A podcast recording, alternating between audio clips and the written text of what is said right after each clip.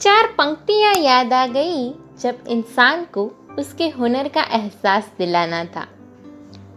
सुना है लकीरों का लिखा भी बदल सकता है, सुना है लकीरों का लिखा भी बदल सकता है, इंसान जिस रूप में चाहे वो ढल सकता है। कठपुतलियाँ चलती है उंगलियों के सहारे, मगर इंसान अपने इरादों पे पल सकता है।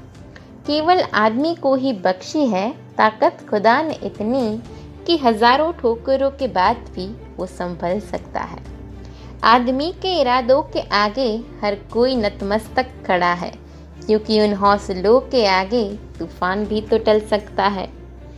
और क्या सबूत दूं तुझे मनुष्य अपने हुनर का, तेरे हाथों से तो पत्थर भी भगवान में ढल सकता है।